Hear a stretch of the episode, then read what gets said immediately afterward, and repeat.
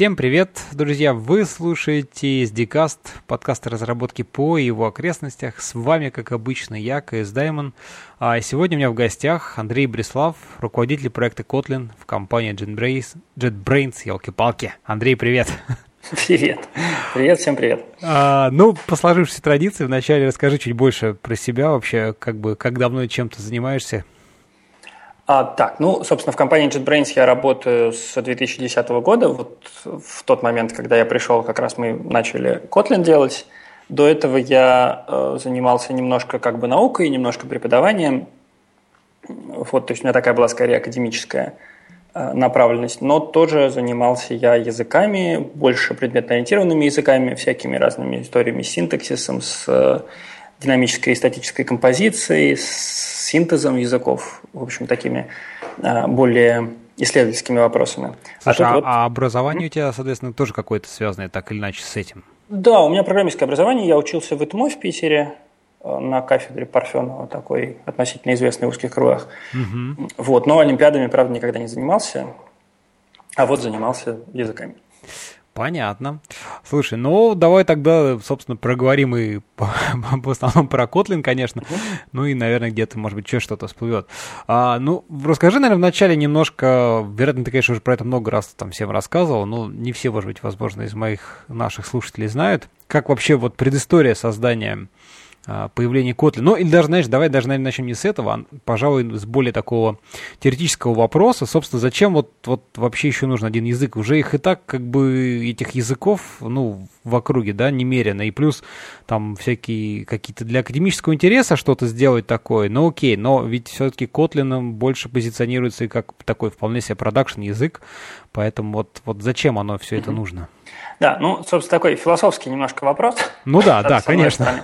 Да, я так чуть-чуть пофилософствую только. На самом деле, языки новые будут появляться, я думаю, что неизбежно всегда, просто потому что представление о том, какие идиомы, какие синтаксические конструкции, какие абстракции самые удобные, оно очень медленно эволюционирует. Это такая культура, в которой очень много традиций, соответственно, очень много инерции, и очень постепенно происходят изменения. То есть вещи про функциональное программирование, которые были на самом деле придуманы в 70-е годы, а то и раньше, стали популярны только в конце 90-х, и то в узких кругах, а в широких кругах стали популярны буквально совсем недавно. Да, точно. Вот. Новые идеи очень медленно попадают в мейнстрим, вот. И, соответственно, люди, которые создают языки, которые используются в мейнстриме, не всегда могут на самом переднем крае работать, а когда ты уже спроектировал язык, в него некоторые вещи добавлять потом практически невозможно.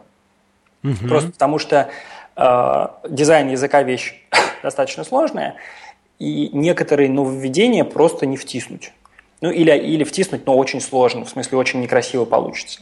Поэтому периодически появляются новые языки. Это неизбежный процесс. Старые эволюционируют как могут, но там накапливается очень большое количество легаси по дороге.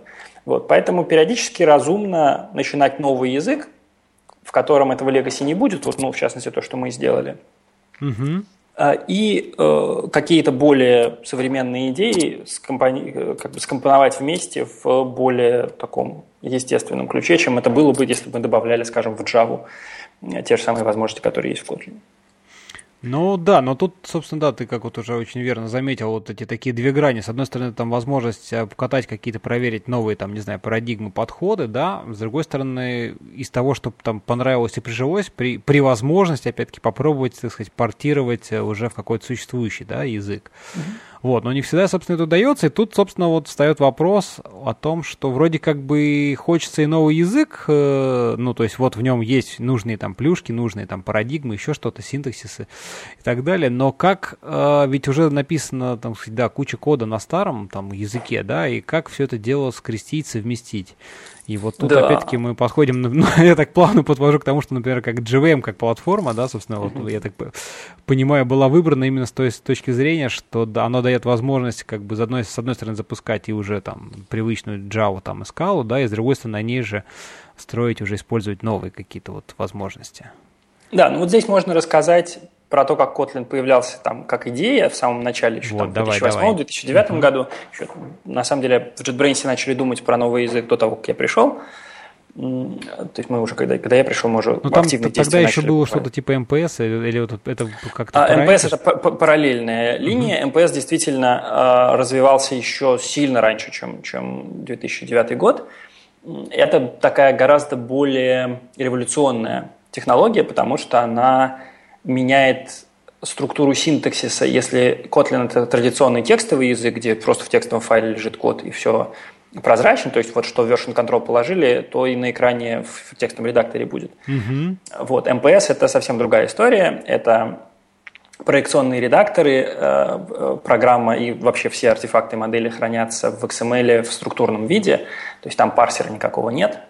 Вот, и это такая суперинновационная штука. Ну вот она в формате такого мейнстримового программирования не прижилась. Ее действительно некоторое время продвигали как вот улучшенную Java, но это оказалось пока, по крайней мере, недостаточно востребовано. Ну вот. Ладно, вернемся к Kotlin. Да, собственно, про Kotlin. Одно из фундаментальных таких положений, требований, которые у нас были в самом начале, было то, что мы хотели использовать Kotlin у себя в компании тоже. Ну, вообще вся идеология состоит в том, что мы вот посмотрели, какой бы нам более современный, чем Java язык использовать для наших уже имеющихся проектов. У нас написано куча кода, миллионы строк кода в проекте IntelliJ IDEA, в каких-то других проектах. И хотелось как-то осовременить это все. Вот. И, естественно, мы совершенно не готовы выбросить весь тот код, который у нас наработан за все это время. Поэтому мы изначально хотели язык, на который была бы очень плавная миграция. Соответственно, нас интересовал очень хороший интероп с платформой, чтобы новый язык позволял смешивать код на двух языках в одном проекте, то есть на Java и на Kotlin, чтобы можно было использовать все существующие библиотеки, чтобы можно было постепенно мигрировать код, если хочется переписывать, а если не хочется переписывать, то пусть все, что на Java, так и остается на Java, а новые части проекта пишутся на Kotlin. Вот это, в общем, получилось. Это, пожалуй, самая технологически емкая часть проекта. То есть мы большую часть, наверное, времени, которое у нас ушло на разработку, потратили на придумывание, апробацию, исправление вот именно в этой части интеропа с Java. Это технически самая сложная часть, но это, собственно, логично, потому что когда есть интерфейс такой очень прозрачный между двумя очень сложными системами, всем Java миром, новым языком, там неизбежно возникает большое количество трения, ну и его надо как-то придумывать, как обходить. Вот, но мы очень постарались и, в общем, неплохо обошли, судя по опыту нашему и других людей. Ясно, слушай, ну тогда, может быть, сразу расскажи немножко, как бы какие у вас там были трудности, сложные моменты, то есть с чем вы столкнулись. Ой, там все очень интересно было. Ну так, хоть что-то приоткрой хотя бы занавесу. Вот, на самом деле, ну, многие языки на Java-платформе так или иначе с Java работают, вот, но там есть просто разные степени удобства. Вот, то есть мы боролись за такой суперпрозрачный интероп, когда если какой-то код написан на Kotlin, то его удобно использовать из Java. То есть не только Kotlin может спокойно вызывать джавовский код, но и в Java котлиновский код выглядит естественно. То есть там не возникает каких-нибудь безумных символов в именах, там еще чего-то такого. Ну, условно говоря, то есть, грубо говоря, там объект или там, не знаю, инстанс класса созданы там на Kotlin, чтобы прям вот так же, как привычно, там можно было в Java использовать. Ну, да, вот, максимально. То есть, ну, с инстансом класса-то больших проблем нет. Там, ну вот, скажем, в Scala есть некоторые сложности с тем, что если использовать всякие красивые скаловские DSL-ные имена, там операторы, то они в Java превращаются в методы со страшными названиями, там, с какими-то долларами, еще с чем-то. Вот, ну, люди пугаются, когда это видят. Вот, это никакой не шоу-стоппер, в принципе, но это просто такой, насколько гладко. Вот, другая вещь, например, это коллекции. Мы используем джавовскую библиотеку коллекций, то есть для того, чтобы передавать данные между Kotlin и Java, не нужно ничего конвертировать. Вот, и это достаточно важная штука, потому что, ну, там в каких-то других решениях конвертировать приходится. Вот, при этом у нас с точки зрения Kotlin API коллекций гораздо приятнее, чем с точки зрения Java. То есть мы там помучились и сделали так, что интерфейсы коллекций, они не там идеологически не такого возраста, как джавовские коллекции, а все-таки немножко посовременнее. То есть у нас там есть ковариантные read-only коллекции, там можно как-то аккуратно, соответственно, вести себя сабтайпинг, выразить, что вот в эту коллекцию нельзя писать в языке, там еще что-то, такие какие-то вещи. Вот это, в общем, достаточно хитрый фокус, там вложено довольно много инжиниринга в это все, но оно неплохо работает. Вот. Там, не знаю, в частности, у нас, например, типизирован метод contains. То есть проверить там contains или get у map и так далее. Ну, просто есть такая известная проблема в Java, что стандартный API позволяет, если есть map, скажем, из строк в числа, то у него можно спросить значение по ключу любого типа. То есть там метод get, который спрашивает значение по ключу, он принимает object. Вот, это, в принципе, не очень весело. Вот, поэтому мы помучились тоже и сделали его типизированным. Вот, это тоже такой хитрый фокус, там все не очень просто, но это, собственно, касается не только метода get, там методов contains, remove, там и еще куча всяких разных других методов. Вот, там было интересно. Ну вот, инсайдерская информация состоит в том, что в Java версии то ли 10, то ли 11 что-то такое, ну, немножко похожее тоже произойдет в связи с переходом на value типы. Ну, вот, до туда ждать еще несколько лет, а мы уже справились. Вот. Ясно. Слушай, ну давай еще вот, знаешь, расскажи немножко, как вы придумали, собственно, вот синтаксис, ну такой вот то, что, так сказать, интерфейс с программистом, да, то что видят программисты, потому что тут же как бы, ну, во-первых, понятно, что, как, скажем так, какие у вас изначально были там требования, чего вы хотели получить, да, от языка. То есть вот какие-то вот, ну, конструкции, которые, собственно, ведь, ну, цель, да, там, ускорить, как-то, не знаю, ну, сделать разработку более какой-то там, не знаю, наглядной, понятный, лаконичный, там, удобный, да, быстрый. Вот как бы что не хватало и какие вот на что вы, так сказать, обращали внимание? Да, ну тут есть несколько трейд-оффов на самом деле, потому что, с одной стороны, хочется сделать достаточно кратко, то есть, чтобы было поменьше писать. С другой стороны, не хочется превратить это в криптографию. Да, write-only код тоже бывает. Вот, поэтому очень важен такой баланс. Вот, мы старались сделать так, чтобы у нас в коде все было максимально явно. А если что-то неявно, то оно везде одинаково. Вот, то есть, в частности, мы вот стараемся никаких неявных преобразований не делать в коде вообще, то есть никаких вот имплиситов у нас нет нигде. Вот, мы с этого, в общем, боролись и вроде даже победили. В принципе, основная цель такая большая, скажем так, основная философская цель была избежать ненужных повторений по возможности. Поэтому у нас type inference для типов переменных и функций есть, поэтому у нас есть primary конструкторы, которые позволяют не дублировать объявление параметров конструктора и свойств в классе, поэтому у нас есть, собственно, property в языке и так далее. То есть есть там, не знаю, дефолтные значения для параметров, чтобы оверлоуды не писать как в Java. Вот, это все идеи не новые, они известны. Там в той же скале все названное есть, и еще в 1000 языков это все есть. Вот, то есть мы на самом деле учились мы у многих очень языков. Мы смотрели, естественно, на Java, на Groovy, на Scala, на Go, на C-Sharp, на функциональные языки, на ML, на Haskell, и там, на всякие диалекты ML, на F-Sharp в частности. Вот, на самом деле много на что посмотрели. Вот. То есть, с одной стороны, в синтаксисе просто задача в том, чтобы не нужно было повторять одно и то же по 3 раза. Ну, это известная история про то, что string равно new string, да, вот это вот. Ну да. Вот, этого хочется избежать, но, в общем, нам удалось вполне, с одной стороны. С другой стороны, хочется, чтобы абстракции, которые язык предоставляет, позволяли делать такие библиотеки, чтобы, опять же, типичные всякие паттерны в коде можно было убирать в библиотеки для повторного использования. Ну, вот пример такой чуть менее популярный в других языках фичи, которая у нас очень хорошо прижилась и очень хорошо сыграла, это delegated property. Когда такие вещи, как там lazy property или property с обзервером, там еще какие-то такие вещи, там property, хранимые в базе данных, можно выразить как класс, грубо говоря, и положить в библиотеку. Соответственно, не нужно каждый раз писать какой-то код в классе, просто сказать, что вот это property у меня lazy, там и так инициализируется, и все.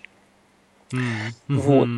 Другое очень хорошо прижившееся у нас средство абстракции композиции – это extension-функции. Ну, вот их аналог прямой есть в C-Sharp. Там Scala тоже позволяет как-то выразить похожую концепцию. Мы ее немножко развили. У нас, кроме, собственно, обычных extension-функций, есть еще функциональные типы extension, и в результате у нас получились type-safe-билдеры. То есть то, что в Groovy есть в виде динамической фичи, когда можно писать всякие красивые DSL изложенных конструкций, как бы декларативные. Вот, в Kotlin мы можем делать то же самое, но оно строго типизировано, оно проверяет, что структура корректна. И у нас так там выражен, например, HTML или всякие UI-ные DSL там, для Android, для JavaFX и так далее. Вот, так что это, в принципе, тоже хорошо сыграло. Ну и вот здесь мы как бы учились у разных языков, комбинировали идеи, какие-то свои добавляли. по мере необходимости получилось, в общем, достаточно неплохо.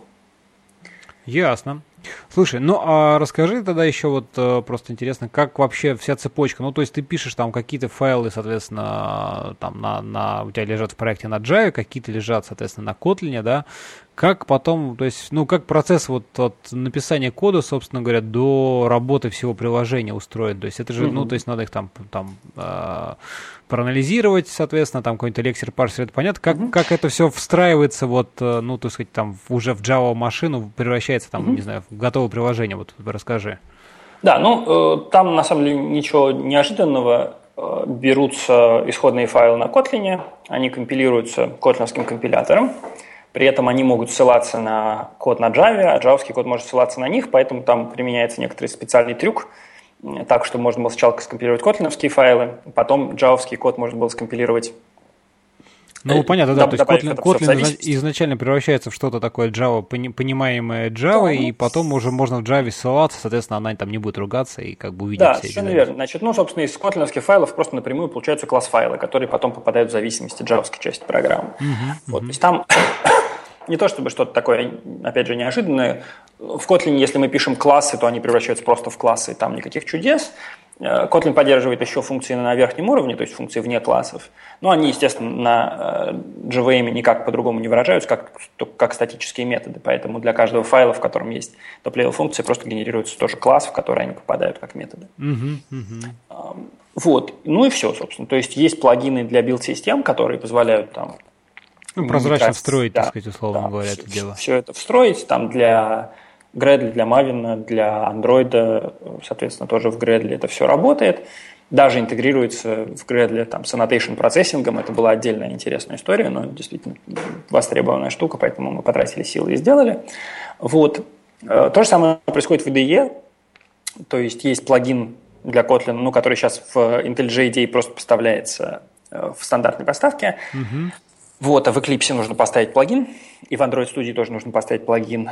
Он интегрируется, соответственно, с джавовской частью, умеет разговаривать, они друг другу понимают, все там договариваются, как компилировать между собой и компилируют. Ну, по факту user experience такой, что просто установлен плагин, и можно создать в обычном джавовском проекте файл на Kotlin, сконфигурировать библиотеку, и все, и поехали. Все работает. И да, и как бы нажал там, условно, compile, и все равно все да. собралось и заработало.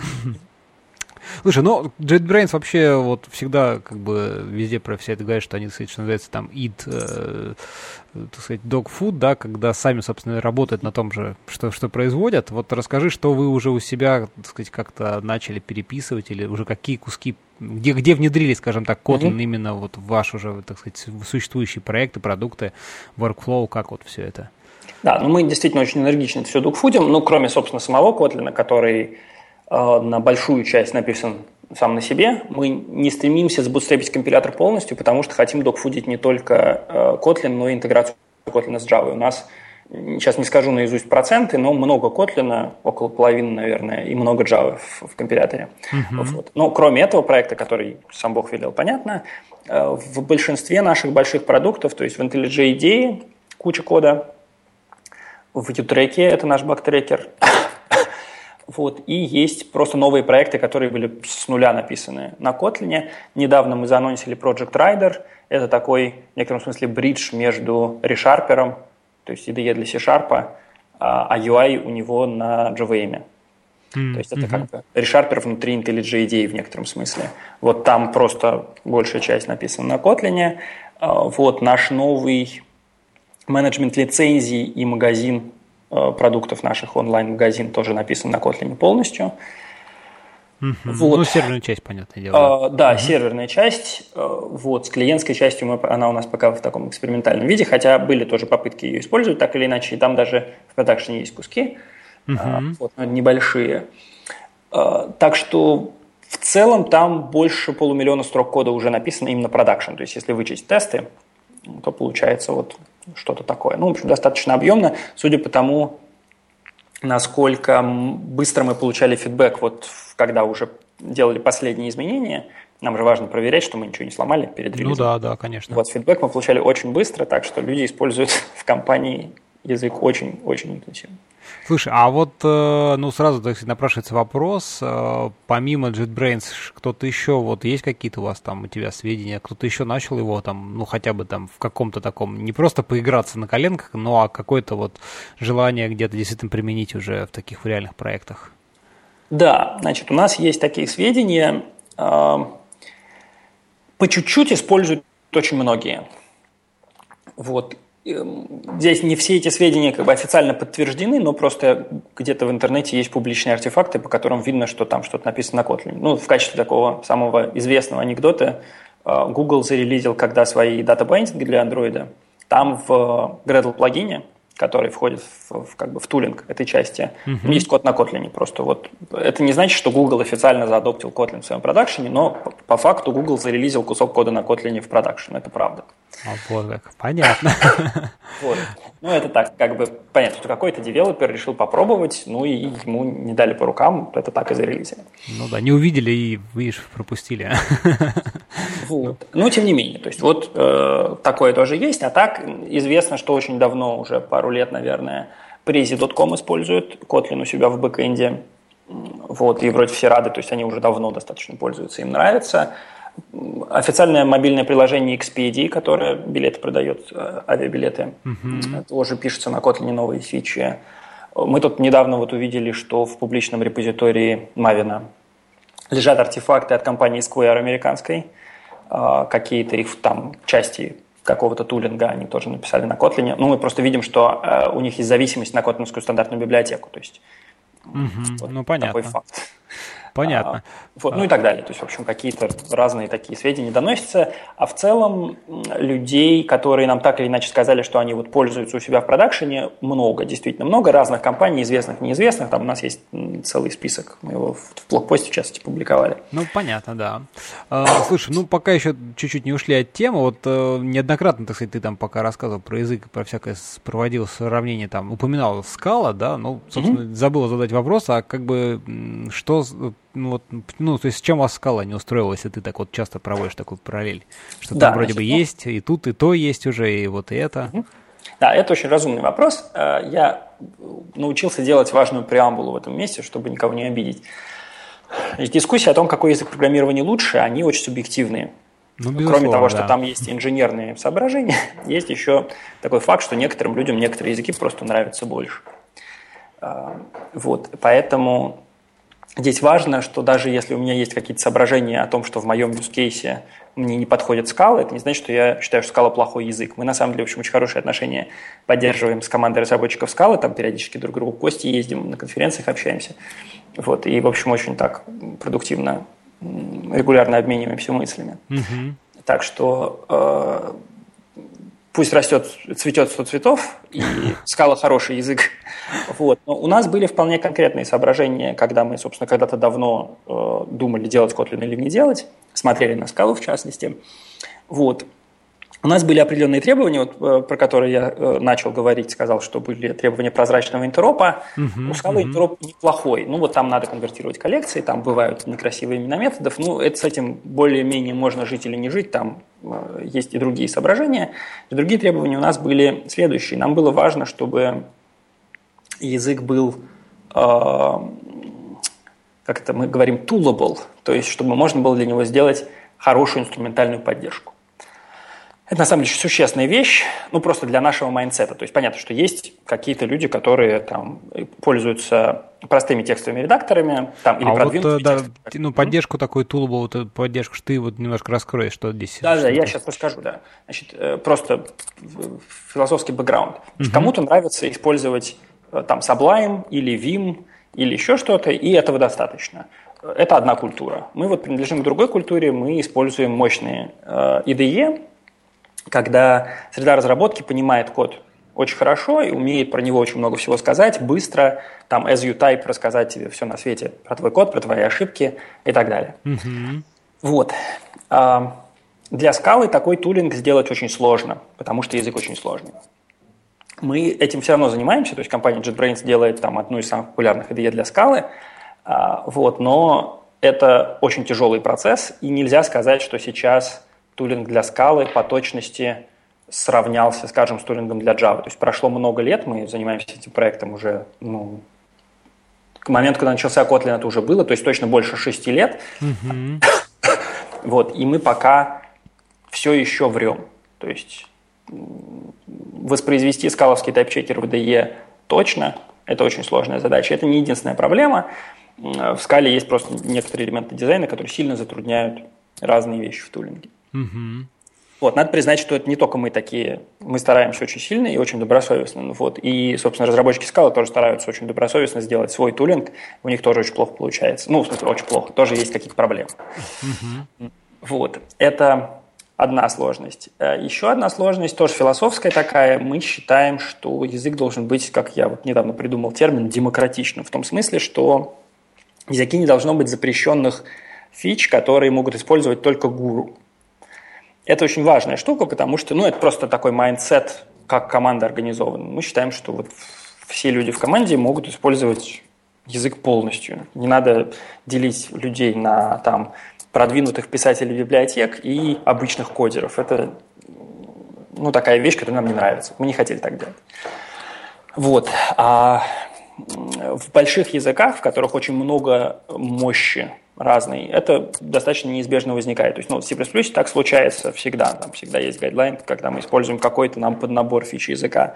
В Scala так случается сейчас, потому что люди более-менее осознали, что у нас есть действительно огромный мощный язык, он очень, очень много чего позволяет выразить, но с этой мощью потом надо как-то работать, то есть менеджить ее, иначе она тебя съест. Тут, кстати говоря, ты затронул такой, интересный, опять-таки, тоже философский, наверное, вопрос, да.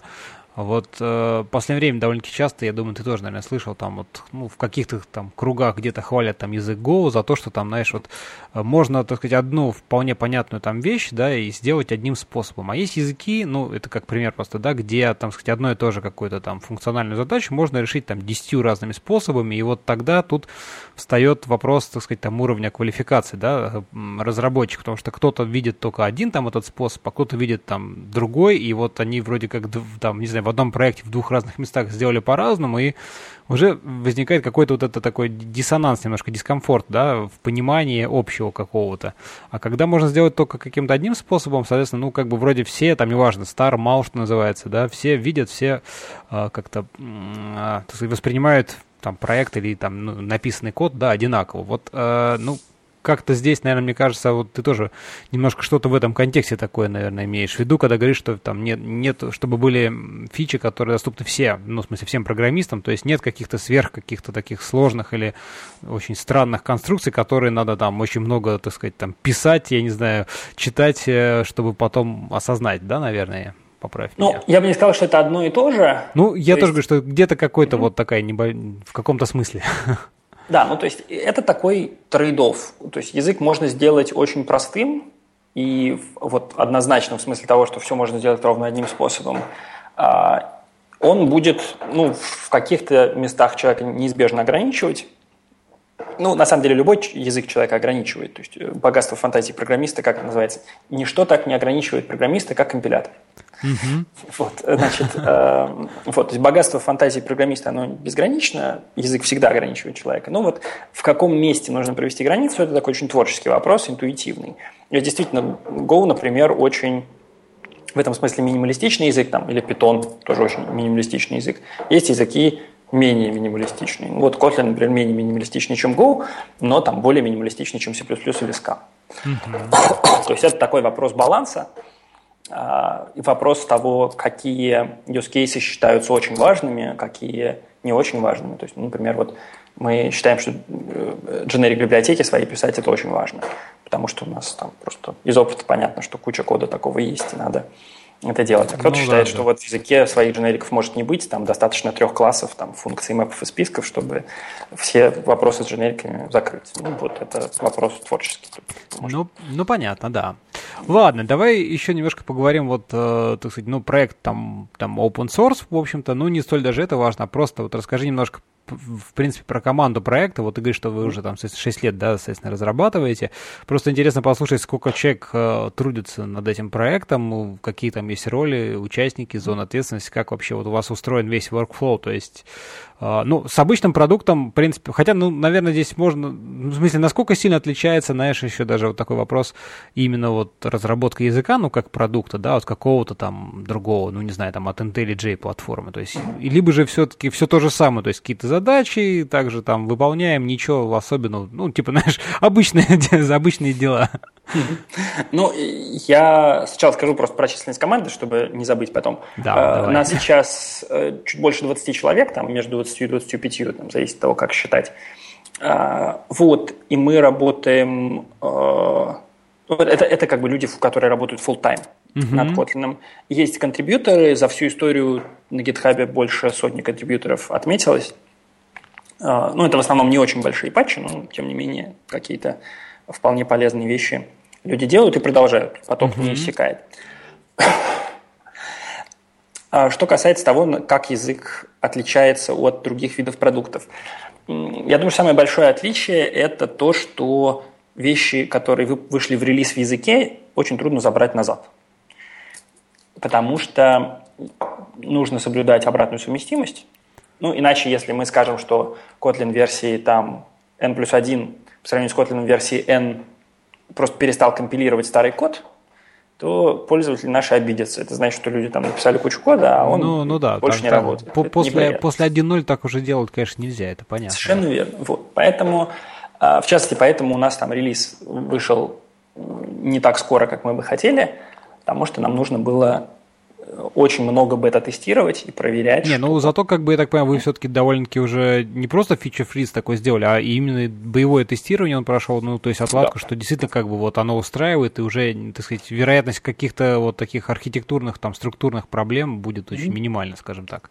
Да, именно. То есть это было тестирование в первую очередь не реализации, что багов в компиляторе нет, а дизайна языка. Да, да, конечно, действительно подходит речь для таких вещей. В этом смысле продукты, например, там IDE, которые мы делаем, они гораздо гибче. Можно выпустить в релиз фичу там с каким-то вариантом интерфейса, пользователи начнут жаловаться, что это не очень удобный интерфейс, мы можем в апдейте этот интерфейс поправить.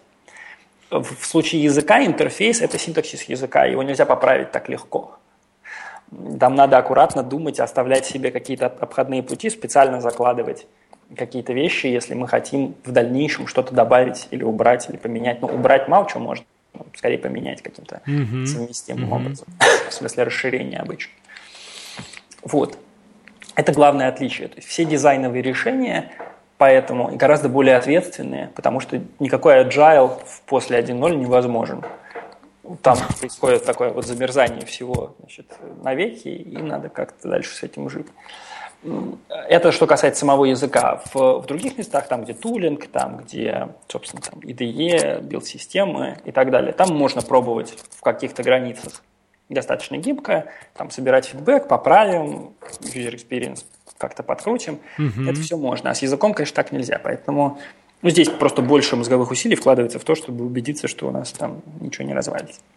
Ну, понятно, да. Ну и расскажи, как, собственно, у вас вот весь workflow разработки устроен, жизненный цикл и все такое. Ну так, на поверхности все относительно стандартно. То есть у нас там есть все атрибуты нормального проекта, есть там публичный репозиторий на GitHub, который всем видно, есть Continuous Integration, который тоже всем видно, можно туда смотреть. Вот, есть код-ревью, он у нас pre-commit, то есть перед тем, как что-то выложить в мастер, нужно обязательно показать кому-нибудь из товарищей. Вот, мы используем автоматическое тестирование очень много, то есть когда пишется какой-то код, он обязательно тестируется. Совсем юнит-тесты вот такие классические на маленькие-маленькие кусочки кода мы не пишем. Мы пишем такие end-to-end тесты на вход-выход обычно, на какие-то крупные подсистемы компилятора или на прям даже на весь компилятор интеграционный тест. Вот такое функциональное тестирование, но автоматическое. То есть очень важно, чтобы это все ходило само. Вот, и в компиляторе, и в тулинге, как в IDE, так и в билд-системах, там везде куча тестов. Что еще такого интересного?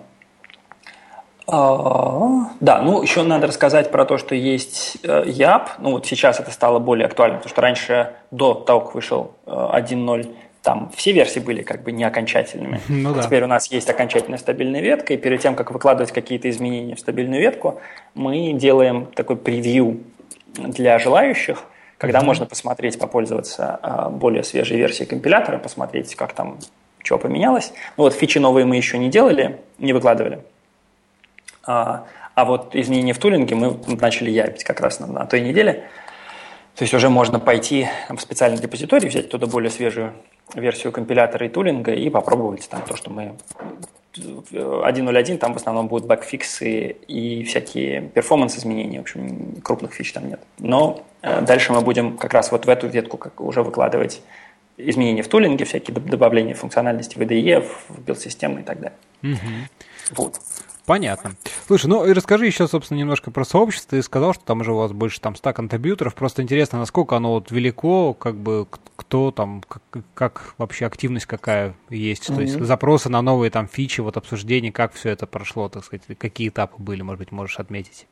Ну, вот запросы на новые фичи, они не иссякают никогда.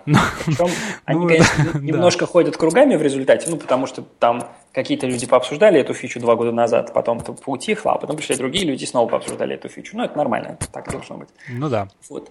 У нас есть Slack публичный, в котором больше 2000 пользователей, соответственно, общающихся там на разные темы и про просто юзкейсы, про там какие-то, если у кого-то возникнет проблемы с сетапом, там, как написать это, как написать то, а вот я попользовался этой библиотекой. Какие-то разные очень есть обсуждения. Там же есть канал с предложениями новых фич, там же есть всякие разные обсуждения разных вопросов.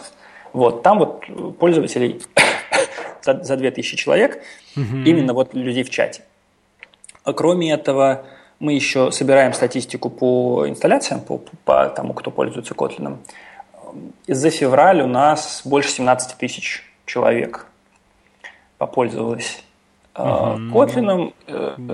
Но это понятно, что это пиковый момент, который содержит в себе релиз, но вроде пока тренд положительный, то есть у нас растет это количество, и в неделю примерно там чуть-чуть больше 2000, 2200-2300 человек. Извините, вру, это не в неделю, это в день. В день. Вообще отлично, да. Вот, это не даунлоды, это именно пользователи. То есть это кто? Ну, люди, кто запустил которые, и что-то, так сказать, да, там... которые чего-то поделали. Да. Ага, понятно. Вот.